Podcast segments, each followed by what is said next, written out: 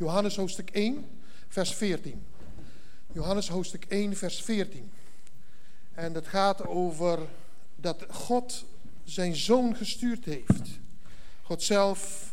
En we weten vanuit openbaringen uh, van het woord dat verschillende plaatsen dat de Heere God zijn zoon gestuurd heeft.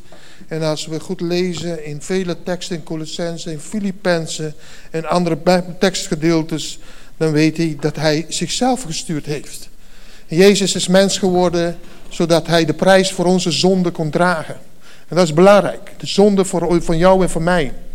En hij stuurde niet een, eh, een, zomaar een mens, een engel, een profeet, maar hij stuurde ons allemaal. Johannes 1 vers 14, laten we uit eerbied voor God gaan staan voor het woord van de levende God. En uh, ik lees het hiervoor. Het is een geweldig woord. Het woord is mens geworden. De logos in het Grieks. Het woord, God zelf, logos. Je hebt het verschil van rema en logos. Hier in het Grieks staat het logos is mens geworden. En hij heeft bij ons gewoond. Vol van goedheid en waarheid.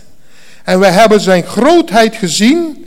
De grootheid van de enige zoon van de Vader. In de NBG-vertaling staat het zo: Het woord is vlees geworden en het heeft onder ons gewoond. En wij hebben zijn heerlijkheid, en het MBV zegt grootheid, en de heerlijkheid aanschouwt, een heerlijkheid van, als van de enige geboren des vaders, vol van genade en vol van waarheid. Halleluja. Vader, wij danken u voor uw woord. Wilt u dit woord zegenen? Dat het woord iets met ons gaat doen. Het woord, logos, iets met ons gaat veranderen.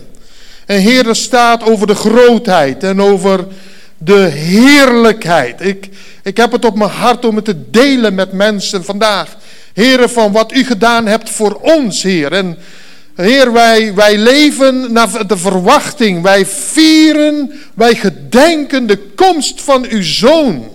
Heer, in deze periode, en was het in maart, was het goed, was het in juli, was het goed, was het in oktober, was het goed. Heer, maar in deze periode vieren wij. Het gaat niet om de datum. Dat is een pure onzin. Het gaat om het vieren dat God zijn zoon gestuurd heeft. Hij zelf gekomen is naar deze wereld. Zegen ons, bekrachtig ons door uw woord. En de Heilige Geest de rijen zal gaan. In Jezus' naam bid ik u in Jezus' naam. En iedereen zegt met mij. Ik wil u iets vragen voordat u gaat zitten. Heeft u, geef drie mensen een hand, schud een hand die u nog niet gegeven hebt vanmorgen. Niet, niet van je vrouw, van je man of van je dochter, je zoon, maar van iemand waarvan je nog niet gegroet hebt. Even een shake, een handshake. Halleluja. Heel goed.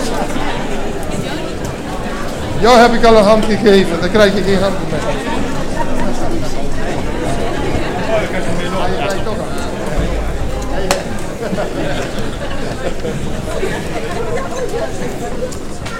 Amen. Ga maar zitten in de. Neem plaats in de aanwezigheid van God. Amen. Het woord van God hebben we geopend.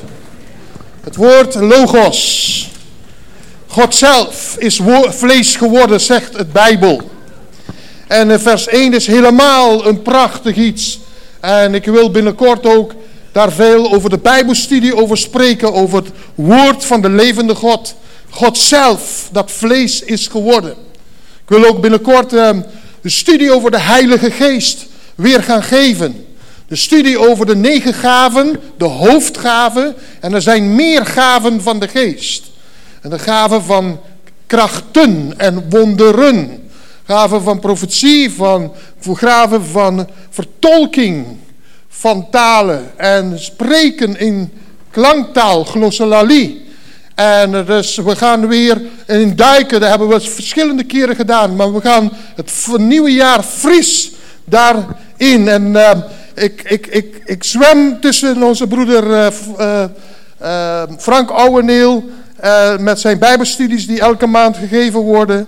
En de ene, ene studie is een 10 en de andere studie is een 7, de andere studie is een 8. Dat is moeilijk. Dat valt niet mee, maar het is, de ene studie spreek je meer aan dan de andere studie. Maar al met al kunnen we zeggen dat we gezegend worden. Amen.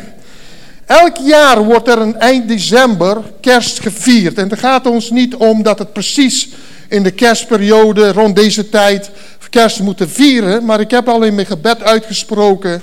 Het zou ook in maart hadden gekund. Of in juni of whatever. Het gaat erom dat wij samen als gemeentes, kerken van God, een moment nemen om te danken voor de komst van Gods Zoon.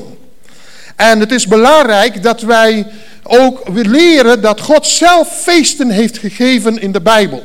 Ik heb het u wel eens vaker gezegd. In de Bijbel kun je acht feesten vinden. En acht feesten die steeds herhaald werden elk jaar. En eentje, eentje werd elke week herhaald. Dat is wat de Bijbel zegt. Daar wil ik niet te ver op ingaan van, vanmorgen, maar ik wil wel zeggen, het is, wordt kerst wordt wereldwijd gevierd. En of het nu midden in de sneeuw is, zoals in Scandinavië, of in de zwemkleding ergens in Australië, of in de tropeneilanden, uh, it doesn't say anything. Overal is kerst, maar wat vieren we nou eigenlijk? Waar gaat het uiteindelijk om? Met kerst wordt de geboorte van Jezus Christus gevierd. We herdenken dat moment. We vieren dat moment. We zeggen tegen God, thank you Lord. Dank u Heer dat u uw zoon hebt gestuurd naar deze aarde. Eigenlijk zeg je, dank u wel dat u zelf gekomen bent. Dat u zelf gekomen bent. En volgens de Bijbel werd hij, de Heer Jezus, ruim zo'n 2000 jaar geleden... Um, Geboren in een stal in een Bethlehem, een plaats net ten zuiden van Jeruzalem. Een kleine 2,5 kilometer van Jeruzalem vandaan. In Jezus kwam God zelf in de vorm van een mens naar deze aarde. Hij wilde niet verder de verre God zijn en verre God blijven, maar hij heeft zijn zoon hemzelf een vlees aangenomen. En dat heeft hij geprofiteerd. Van tevoren in Jesaja 9 eh, vers 5 en 6a lees je, er is een, ons een zoon geboren. En die zoon, dat is uiteindelijk na 600 jaar geboren. En dat is, heeft zijn vervulling gevonden in Jezus.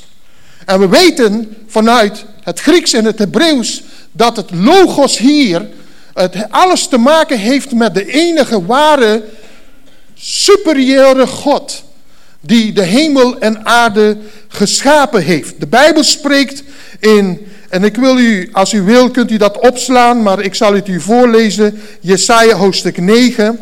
En daar staat geschreven als volgt. Prachtige tekst.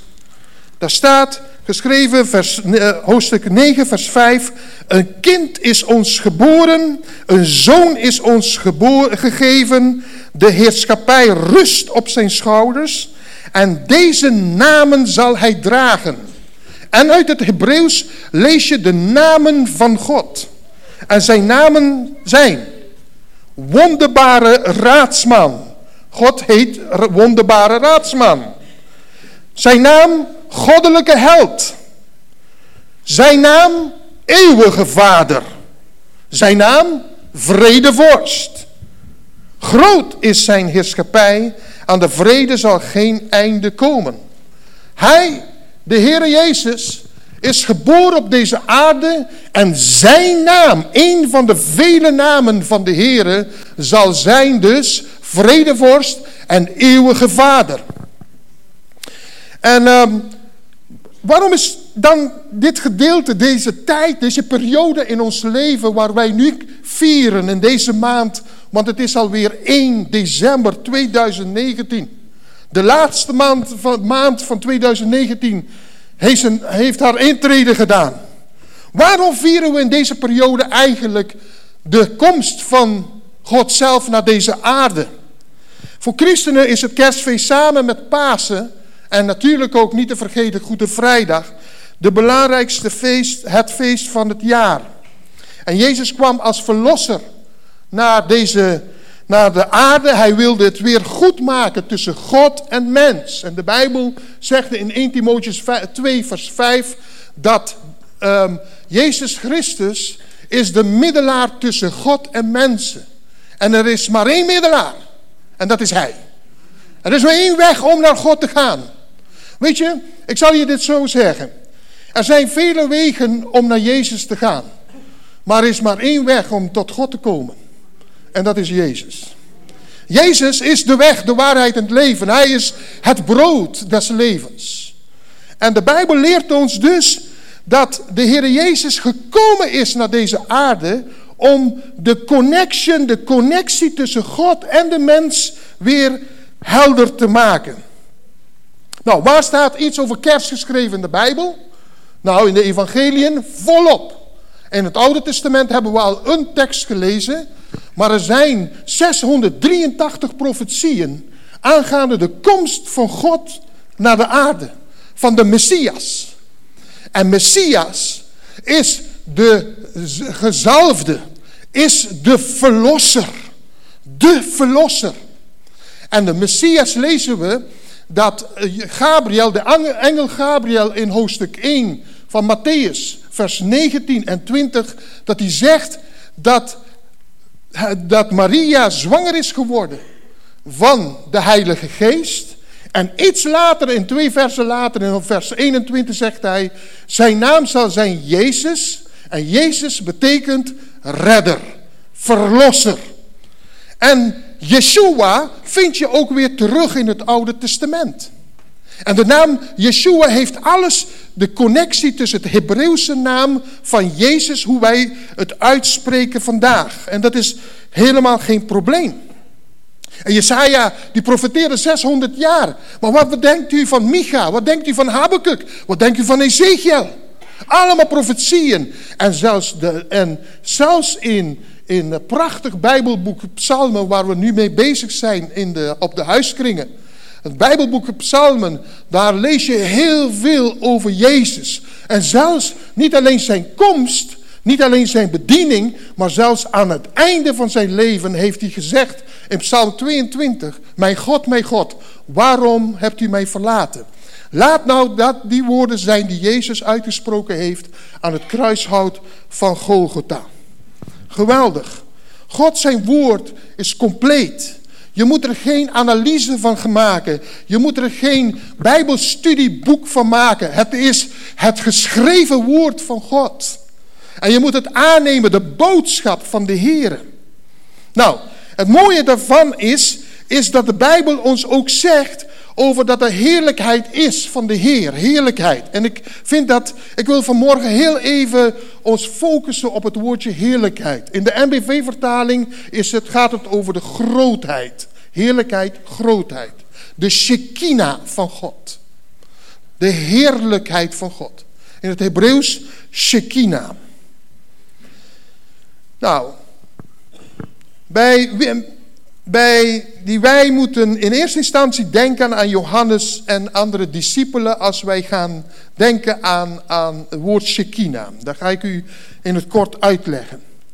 Want de eerste keer dat er gesproken wordt over het woordje heerlijkheid, uh, staat er uh, in hoofdstuk 2 van Johannes vers 11, waar staat Jezus dat hij net een wonder heeft gedaan. Hij heeft op de bruiloft in Cana water in wijn veranderd. En dan staat er, hij toonde zo zijn grootheid, zijn heerlijkheid.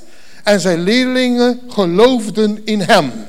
Jezus deed een wonder en zijn leerlingen geloofden in datgene wat de Heer gedaan heeft. Ze geloofden in hem nadat hij zijn werk heeft gedaan, zijn wonder. De Bijbel zegt, en als Jezus Lazarus uit de dood heeft opgewekt, zegt hij tegen Martha, ik heb je toch gezegd dat je Gods grootheid, Gods heerlijkheid, Gods Shekinah zult zien als je gelooft. Ik heb je toch verteld. En als Judas weggegaan is van de tafel waar het avondmaal vierden, omdat de Satan, de duivel, in hem kwam Waar Judas samen met Jezus at van het ene brood. Op dat moment zegt Jezus in Johannes 13, vers 31. Nu is de grootheid, de Shekinah, de heerlijkheid van de mensenzoon zichtbaar geworden. en door hem de grootheid, de heerlijkheid van God. Via de Zoon wordt de God verheerlijkt. God wordt verheerlijkt, wordt happy ervan als zijn kinderen hem, zijn zoon, verheerlijken. De Bijbel leert ons dat er ook een heel bijzonder moment is als Jezus bovenop de berg, dat berg heet de Tabor, dat kun je bijvoorbeeld in Matthäus 17 lezen, of in Matthäus 17 vers 2 tot en met 7. Dan, dan lees je dat Petrus en Jacobus en Johannes daar waren met de Heer Jezus. En er staat geschreven dat voor hun ogen, terwijl ze zaten te kijken, voor zijn ogen, hun ogen, daar staat er dat Jezus en Mozes en Elia die daar kwamen, naar beneden kwamen om daar te verschijnen. Daar staat dat zijn gezicht straalde. Zijn gezicht straalde als de zon. En zijn kleren werden wit als het licht. Lars, dat is een heel mooi lied om te maken. Stralen als het licht. Halleluja, als de zon. Dat is geweldig. En even later gleed er de schaduw van een stralende wolk. En die wolk die zei, dit is mijn geliefde zoon. Luister naar hem. God de Vader spreekt in de hemel. En hij legt de nadruk aan Johannes, Petrus en Jacobus daar op de berg. Niet alleen in awesome kijken. Oh, wauw. En kijk eens naar die geweldige wonder- en gedaantewisseling. Nee, God zei, luister naar Jezus. Jezus kwam dichterbij, want ze vielen natuurlijk als dood voor zijn voeten. En Jezus zei, wees niet bang, sta op. Jullie hoeven niet bang te zijn. Dat is de heerlijkheid van Jezus. Dat is, als je naar hem kijkt, dan zie je, dan straalt hij. Zijn gezicht straalt, zijn kleren stralen, zijn hele wezen straalt. Van binnenuit, van buitenuit. Hij is vol van, van de kracht en heerlijkheid. Zoals u weet in Colossense hoofdstuk 1 staat dat de volheid Gods woonde in Jezus. En zelfs nu voor Petrus, Jacobus en Johannes zagen ze Jezus veranderen in een gedaanteverwisseling. En ze zagen de heerlijkheid. En er was niet alleen de heerlijkheid binnen nu, maar de heerlijkheid scheen naar buiten. En ze konden het niet geloven. En het was zo heerlijk. Het was zo krachtig. Het was zo'n grootheid. Dat die drie op hun snuffert vielen, op hun neus. En ze dachten, hier gaan we dood. Want de heerlijkheid van God is too much for us. Te veel. Maar terwijl God zo geweldig heilig is, zegt de Heer, de Heer, de Heer Jezus komt naar hen toe en die zegt, wees niet bang. Maar vader heeft net gesproken, dit is mijn geliefde zoon, in hem vind ik vreugde. En het is overweldigend dat je uit angst je handen voor je gezicht slaat en dat je gaat zeggen, o Heer, dit is te overweldigend. U bent te groot, Heer. En Gods, Gods verlangen is dat je vandaag Jezus ziet in zijn heerlijkheid en zijn grootheid. Het gaat om hem, het draait om hem en het zal altijd om hem draaien, whatever mensen zeggen. Wat ze ook zeggen. Al zouden ze hem afwijzen, Jezus blijft Jezus. En bij die herders, dan weet u, de aankondiging van het feest van de Heer Jezus. Van de heerlijkheid van God. Daar staat, zij zien de heerlijkheid van de Heer. Zij zien wat Johannes en de andere leerlingen hebben gezien. Die, die, die herders, die zaten buiten en er was een beetje frisjes bij en de, en de schapen waren ze aan de hoede. En één keer verscheen een engelenkoor in de hemel. Het leek wel Lars en zijn mannen wel. Maar één keer verscheen daarboven de engelen. En ze zongen Gods grootheid. En ze zeiden, ze zongen de heerlijkheid van God. En het, die herders die, die waren perplex. En dat kunt u lezen in Lucas hoofdstuk 2. Lucas hoofdstuk 2. Geweldig, geweldig mooi is het daar om te zien. En ik wil u, ik wil u daar iets, iets van voorlezen. U, ik wil meelezen, u kunt meelezen, maar u kunt ook gewoon meeluisteren. Prachtig gedeelte. Daar staat, de engel zei tegen hen, wees niet bang, want ik kom jullie goed nieuws brengen. Dat het hele volk met grote vreugde zal vervullen. Vers 10.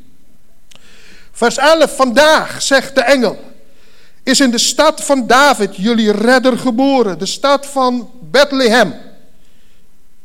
Hij is de Messias. Hij is de, in het Grieks de Kyrios. Een titel die alleen God mag dragen. De Heer betekent dat. Vandaag is de Messias, de Kyrios, God zelf geboren om mens te worden.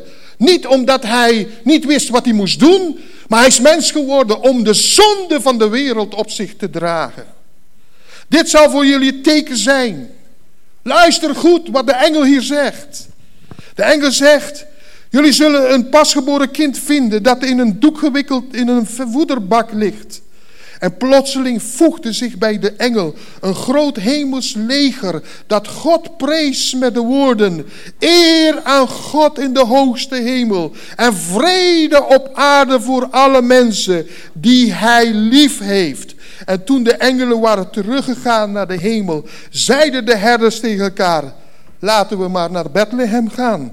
Want ze zijn een steenworp afstand. De Efrata waren ze in de velden van Efrata. Die zitten tegenaan.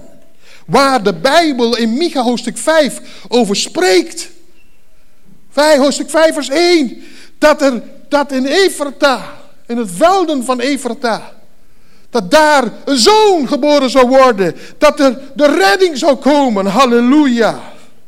En wat staat er geschreven? Ze zeiden laten we gaan zodat we met eigen ogen gaan zien wat er gebeurd is. En wat de Heer ons heeft bekendgemaakt. En ze waren geen meteen op weg en troffen Maria en Jozef aan en het kind dat in de voederbak lag. En toen ze het kind zagen, vertelden ze wat hun over dat kind was gezegd. En allen die het hoorden, stonden verbaasd, flabbergasted over wat de herders tegen hen zeiden. Maar Maria bewaarde al deze woorden in haar hart.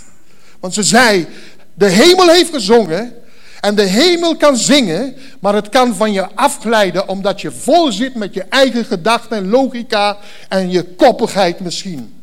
Maar de hemel, als de hemel spreekt, kun je twee dingen doen. Het van je laten afglijden omdat je toch zegt, mm, ik denk anders over. Of je kunt het ook bewaren in je hart zoals Maria. En dat is wat de hemel wil. Dat je de hemelse boodschap bewaart in je hart. En de Bijbel leert ons dat Jezus gekomen is naar deze wereld en het woord is mens geworden en hij heeft onder ons gewoond, vol van goedheid, vol van waarheid, zegt de Bijbel. En wij hebben zijn grootheid gezien. Wat denkt u dat Lazarus zou gezegd hebben? Lazarus, zijn goede mattie, zijn goede vriend, die is dood gegaan. Maar Jezus, die zei tegen Lazarus, Kom uit dat graf. En na vier, drie, vier dagen, zijn lichaam was, sorry met respect voor Lazarus en andere familieleden van hem, maar zijn lichaam stonk. Een uur in de wind. Hij was aan het kapot gaan. In die hitte. Jezus roept hem eruit en die zegt, kom eruit Lazarus. En Lazarus helemaal gewikkeld, die komt zo en hij luistert en staat op en licht komt in zijn leven, lucht komt, zuurstof komt, zijn hart begint weer te draaien, zijn huid dat verrot was, begon te helen. En die Lazarus komt uit dat graf en hij begint te lopen. En op een gegeven moment zegt Jezus tegen de discipelen, maak, of tegen die mensen, maak dat graf open. En ze maakten dat graf open, de rots opzij en Lazarus komt uit. En toen heeft hij gevraagd om de mensen om zijn, zijn, hem te ontbinden. Want mensen in de Jodendom die werden gewikkeld met linnen doeken. Ook Jezus werd gewikkeld. En Lazarus komt eruit. En Lazarus diende de Heer. In hoofdstuk 11 van Johannes en later in hoofdstuk 12 lees je ook van Lazarus, zijn vriend.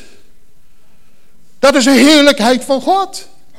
De heerlijkheid van God die een wonder doet in je leven. En vandaag wil ik je zeggen, de heerlijkheid van God is niet beperkt tot de tijd van de Heer Jezus. De Heer Jezus is vandaag, gisteren, gisteren, vandaag en tot in alle eeuwigheid. Jezus Christus is gisteren, heden en tot in alle eeuwigheid. Ik heb u niet gehoord. Jezus Christus is gisteren, heden en tot in alle eeuwigheid. Hij is dezelfde. Hij is dezelfde. En dat geloof moet je weer pakken in je leven. En ik wil je uitnodigen om naar, naar, naar, op te staan met mij. En dat we samen de Heer mogen danken. Pak dat geloof weer. Hebreeën 13 vers 8 zegt. Jezus Christus is gisteren, heden tot in alle eeuwigheid dezelfde. Hebreeën 13 vers 8. Als je niet gelooft, kijk in de Bijbel. De Bijbel is de waarheid. De Bijbel maakt je vrij. Niet mensen, niet ideologieën, niet studies, niet allerlei soorten dogma's die soms mensen doen wankelen in hun geloof. Maar ons geloof is gevestigd op de Heere, onze God. Kan ik amen op zeggen. daarom wil ik samen met u gaan bidden en danken voor dit moment. Hemelse Vader, en misschien wilt u uw hand opheffen naar Hem. Niet naar mij. U hoeft niet naar mij te zwaaien. Ik heb het niet nodig. Wat ik nodig heb is dat we samen uitstrekken naar de Heer. Heren, we zijn hier in uw tegenwoordigheid. En we bidden u, heren, dat u ons zegent. Dat u ons vervult met de Heilige Geest. We danken u dat u uw woord hebt gegeven. Uw woord is de waarheid. De waarheid maakt ons vrij. Vergeef ons als we verkeerde paden hebben bewandeld. Vergeef ons als we verkeerde verlangens hebben gehad die niet overeenkomstig zijn naar uw woord. Vergeef ons, Heer, als wij dof zijn geworden voor de heerlijkheid van God. Misschien soms een beetje hardhorend. Misschien soms een beetje blind daarvoor. Maar Jezus, openbaar uw heerlijkheid en uw grootheid in ons midden. Wij verlangen naar uw woord en uw woord is de waarheid. Zegen ons, Heer. Vervul ons met kracht en sterkte. Dat bid ik en vraag ik u in de naam van de Heer Jezus Christus. U hoeft het niet te doen, maar als u het wilt doen, laten we de Heer een offer, een klapoffer geven tot verheerlijking van zijn naam.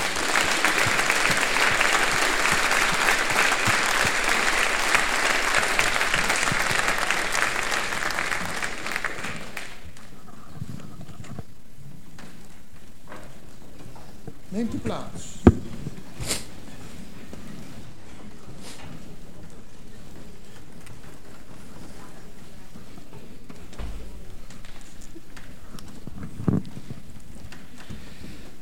Dit wat we gaan doen is een, uh, wat de Heer heeft ingesteld. We hebben het er vaak over gehad. Het avondmaal is een, uh, iets wat de Heer graag wil doen, dat wil hebben dat wij het doen. Het is zijn symbool van zijn verbroken lichaam voor ons. En de beker is het symbool van zijn vergoten bloed. We eten zijn lichaam niet op, ze eten zijn vlees niet op. We eten ook niet zijn, of uh, we drinken ook niet zijn bloed op. Het enige wat we doen is, doe dit tot mijn gedachtenis. En dit gaat ons helpen om de Heer te bedanken vanuit het diepst van ons hart. Dank u wel, Heer, dat u van mij houdt. Dank u wel dat u uw leven hebt gegeven voor mijn ongerechtigheid. Voor mijn fouten, voor mijn zonden. Ik wil u danken, Heer, dat u uw zoon hebt gegeven ter vergeving van mijn zonde. En ja, Heer, ik accepteer u. Ik neem u aan als mijn enige verlosser en zaligmaker. Dat zeg je hiermee. Je dankt God voor zijn werk, voor zijn zegen. Laten we een moment van stilte hebben. Als er dingen zijn die niet goed zijn in je leven, waar je vergeving om moet vragen, waar je zegt tegen God, God, het spijt me, ik had het niet moeten doen, vergeef me, voor mijn tekortkomingen, voor mijn fouten, mijn zonden, dan mag het. Want de Bijbel zegt, velen zijn ziek en er ontslapen niet weinigen. Waarom? Omdat ze het lichaam niet hebben onderscheid ingebracht. Ze hebben het niet goed bekeken. Ze hebben het zomaar gedaan. Doe het met een heilig hart. Ga tot de Heer.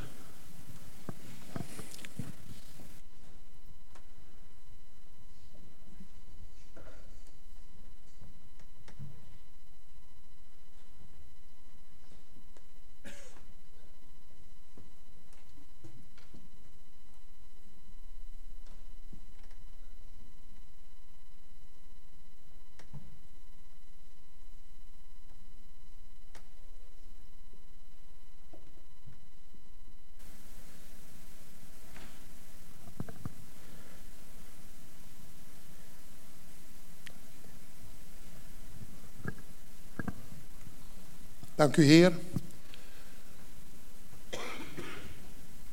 Dat u zo goed bent. En dat u ons allemaal wil vergeven als we tot u komen. Heer, we willen met een rein hart dit vieren. We willen het met een oprecht hart doen. Want uw woord zegt, daarom zijn er onder u vele zwakke en zieke mensen. En zijn er al vele onder u gestorven. Als we onszelf zouden toetsen, zouden we niet worden veroordeeld. Maar anders valt de Heer zijn oordeel.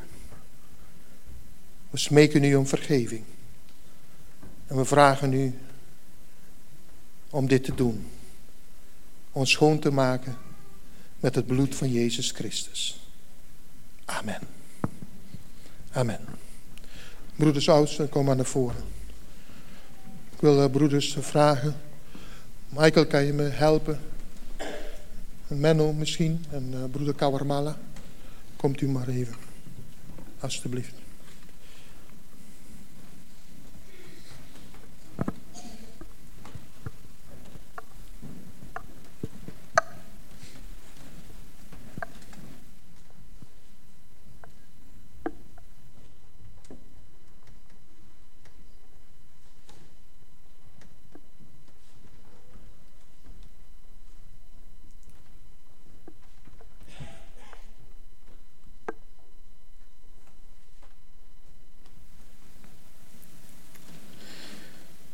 Ik wil u danken, Heer, voor dit uh, bijzonder moment, Heer.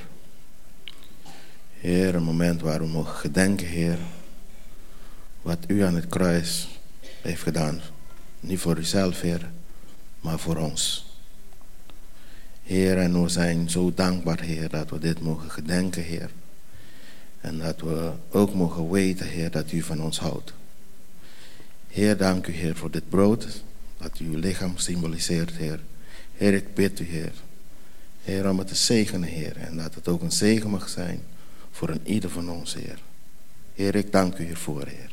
In Jezus' naam. Amen. Laatste, ik wil je uitnodigen om dat lied te zingen, dankbaar voor ons. De broeders komen bij u langs.